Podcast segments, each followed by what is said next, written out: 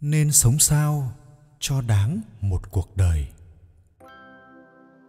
Nếu mỗi ngày trôi qua, bạn đều có thể nhắm mắt ngủ ngon trên chiếc giường của mình, thì đó chắc chắn là một ngày hạnh phúc. Hideko suzuki. Ai trong chúng ta cũng đều mong muốn đạt được thành công, có cuộc sống thoải mái cả về vật chất và tinh thần. Nhiều bạn trẻ thậm chí sẵn sàng đánh đổi mọi thứ để có được thành công nhanh chóng. Họ điên cuồng học tập, điên cuồng làm việc. Hai, ba giờ sáng, vẫn trong đèn gõ phím cho kịp deadline. Để rồi, đến thời gian nấu cho mình bữa ăn tử tế cũng không có. Cuộc sống bộn bề khiến cho người ta có cảm giác rất thành tựu. Dần dần, họ nghiện cảm giác bận rộn ấy và không thể ngồi yên tận hưởng cuộc sống dù chỉ một phút giây, nhật bản là một trong những quốc gia hàng đầu trên thế giới có phong cách sống và làm việc đáng ngưỡng mộ. Đó là sự cần mẫn, chăm chỉ và sáng tạo. Tính nguyên tắc và kỷ luật được thể hiện mọi lúc, mọi nơi. Cũng chính bởi phong cách làm việc mang tính chất đặc thù mà nhật bản, từ một quốc gia nghèo tài nguyên, thường xuyên phải đối mặt với những trận thiên tai khủng khiếp đã vươn lên dẫn đầu thế giới về kinh tế, chính trị. Thế nhưng, một xã hội phát triển và yên bình như nhật bản lại có tỷ lệ người tự tử thuộc loại cao nhất thế giới bởi sức ép công việc hoặc đơn giản vì người ta cảm thấy nhàm chán khi ngày nào cũng như ngày nào cứ lặp đi lặp lại một lập trình từ nhà đến công sở và làm cùng một công việc giống nhau. Thậm chí văn hóa nhật bản còn có một từ để chỉ những cái chết vì làm việc quá nhiều đó là karoshi theo một báo cáo của chính phủ công bố trung bình một năm có hơn 190 vụ karoshi. Báo cáo cũng chỉ ra rằng 7,7% người làm công tại Nhật Bản thường xuyên làm thêm hơn 20 giờ mỗi tuần. Còn được sống, đó đã là một sự chiến thắng vẻ vang. Việc kiếm tiền chỉ là một công cụ không hơn không kém. Khỏe mạnh là mục đích và vui vẻ, hoan lạc mới là chân lý của cuộc đời. Vậy nhưng trong cuộc sống này, thử hỏi có bao nhiêu người đang bị cuốn vào vòng xoáy tiền tài, danh vọng? Có bao nhiêu người chỉ vì chút lợi ích của bản thân mà làm tổn hại người khác rồi làm tổn thương ngay cả chính mình có bao nhiêu người sẵn sàng bán sức đánh đổi mọi thứ, để lấy những vật ngoại thân. Rồi tới một ngày, cuộc sống hóa hư vô. Cái sự vô thường của cuộc đời khiến con người ta sẽ phải thức tỉnh. Chúng ta phải hết mình để có được một cuộc sống ý nghĩa nhất. Thì ra, sinh mệnh hay đời người cũng chỉ là những cái tích tắc ngắn ngủi. Điều chúng ta nên làm là tận dụng sao cho thật hiệu quả thật tốt, yêu quý và hưởng thụ nó, sao cho thật trọn vẹn.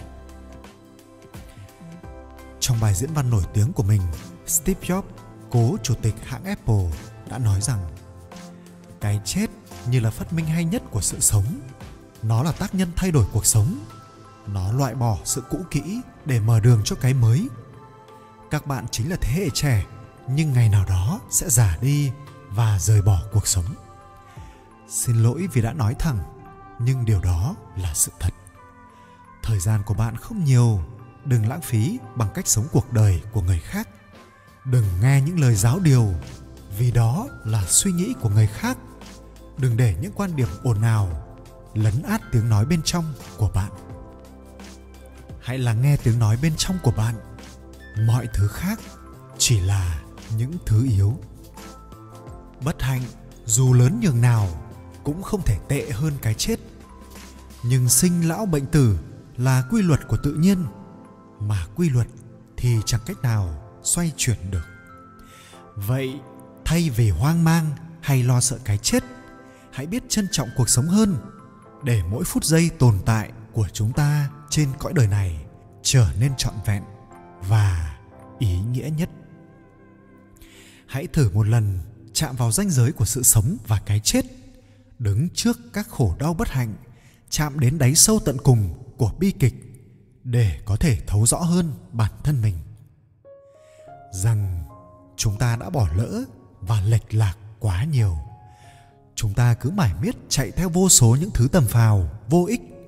Chúng ta đang ngày càng lún sâu vào vòng xoáy, sân si, vị kỷ, khiến bản thân trở nên ích kỷ, nhỏ nhen. Một sớm mai kia khi mọi thứ trong đời bỗng hóa thành hư vô. Chỉ mong vẫn có thể nở nụ cười mãn nguyện, bởi mình đã sống những ngày trọn vẹn. Trước nay, chắc chắn ít nhiều chúng ta cũng đã từng trải qua những chuyện đau khổ. Đó có thể là thất bại do bản thân gây ra, cũng có thể là người bị hại do lỗi lầm của kẻ khác. Những việc đó có thể đã biến thành vết thương lòng giày xéo tâm can bạn khiến bản thân bạn cảm thấy phẫn uất. Thật ra, tất cả những thất bại hay tổn thương mà chúng ta từng phải nếm trải đều có ý nghĩa riêng của nó.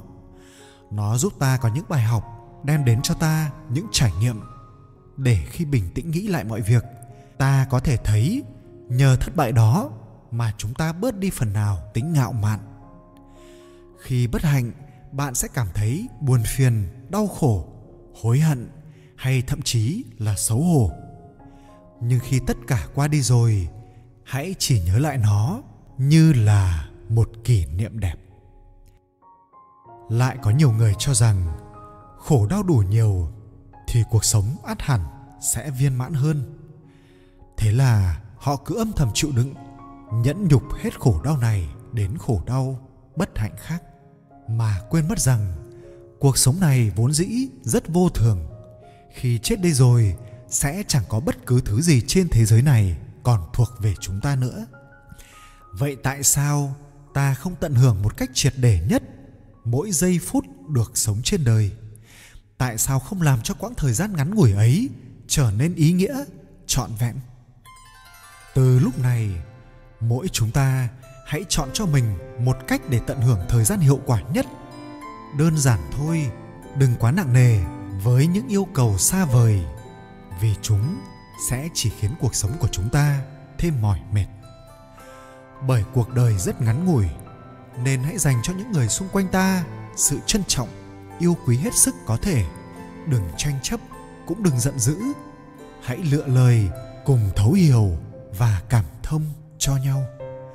Thời gian của mỗi người trên đời này càng đi càng ngắn lại dù là thân thiết gắn bó đến đâu, cuối cùng cũng vẫn phải chia ly.